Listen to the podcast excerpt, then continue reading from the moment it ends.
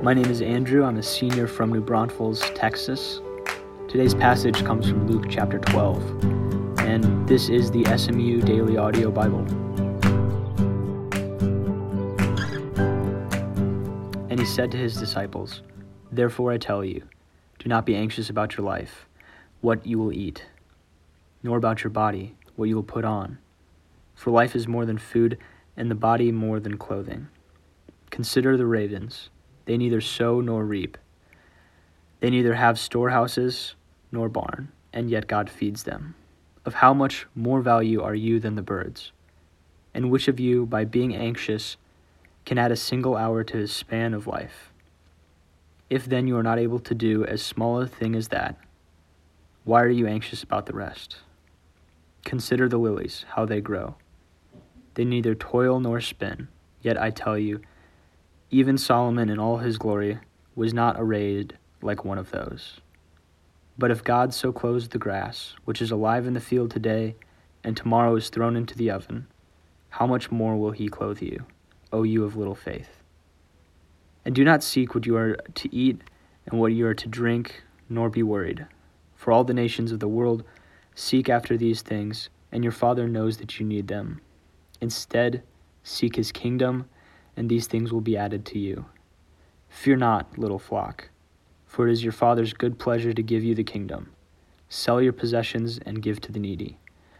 Provide yourselves with money bags that do not grow old, with a treasure in the heavens that does not fail, where no thief approaches and no moth destroys. For where your treasure is, there will your heart be also. Stay dressed for action and keep your lamps burning, and be like men who are waiting for their master to come home from the wedding feast, so that they may open the door to him at once when he comes and knocks. Blessed are the servants whom the master finds awake when he comes. Truly, I say to you, he will dress himself for service and have them recline at table, and he will come and serve them. If he comes in the second watch or in the third and finds them awake, blessed are those servants. But know this that if the master of the house had known at what hour the thief was coming, he would not have left his house to be broken into. You must also be ready, for the Son of Man is coming at an hour you do not expect. Peter said, Lord, are you telling this parable for us or for all? And the Lord said, Who then is the faithful and wise manager, whom his master will set over his household, to give them their portion of food at the proper time? Blessed is that servant, whom his master will find doing so when he comes. Truly I say to you, he will set him over all his possessions. But if that servant says to himself, My master is delayed in coming, and begins to beat the male and female servants, and to eat and drink and get drunk, the master of that servant will come on a day when he does not expect him, and at an hour he does not know, and will cut him in pieces and put him with the unfaithful. And the servant who knew his master's will but did not get ready or act according to his will, will receive a severe beating, but the one who did not know and did what deserved of beating will receive a light beating. Everyone to whom much was given of him, much will be required, and from him to whom they entrusted much, they will demand more.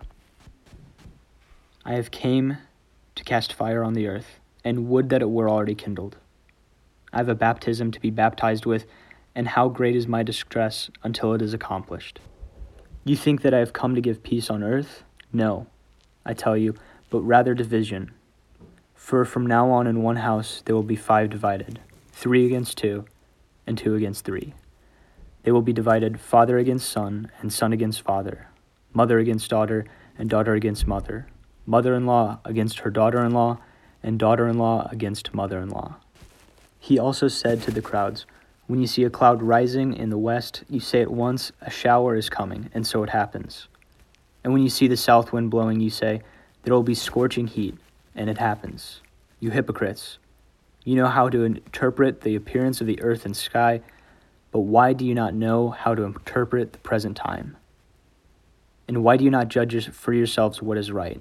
As you go with your accuser before the magistrate, Make an effort to settle with him on the way, lest he drag you to the judge, and the judge hand you over to the officer, and the officer put you in prison. I tell you, you will never get out until you have paid the very last penny. Thanks for listening and have a great day.